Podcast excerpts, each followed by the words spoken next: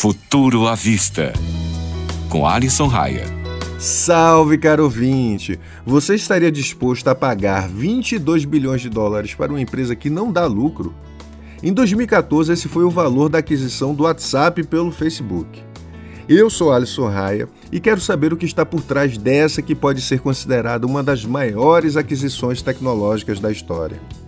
Se você não se lembra, o WhatsApp tinha um plano de negócio que era baseado em uma espécie de assinatura anual.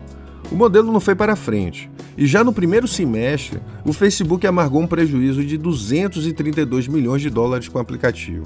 Então, Alisson, qual é a estratégia? Na minha opinião, o WhatsApp tem potencial para se transformar em muitas coisas. E isso renderia assunto para mais de 15 programas. Mas quero que você preste atenção em duas funções lançadas recentemente que podem revelar o futuro do aplicativo. A primeira é o WhatsApp Pagamentos. Essa função permite realizar transações financeiras. Parece prático, não é?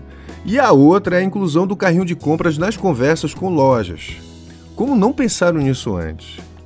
Se o plano é transformar o WhatsApp em uma fintech, o mensageiro possui absurda vantagem com a concorrência.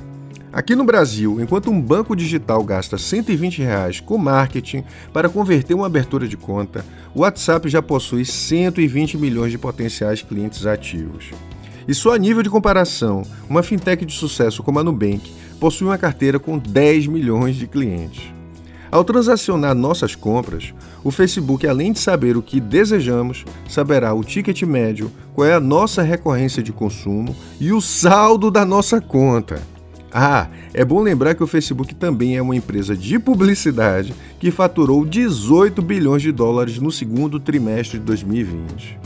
É, pensando bem, os 22 bilhões de dólares foram muito bem empregados. Eu quero saber qual é a sua opinião. Conta para mim lá no meu Instagram. O endereço é arroba Até a próxima!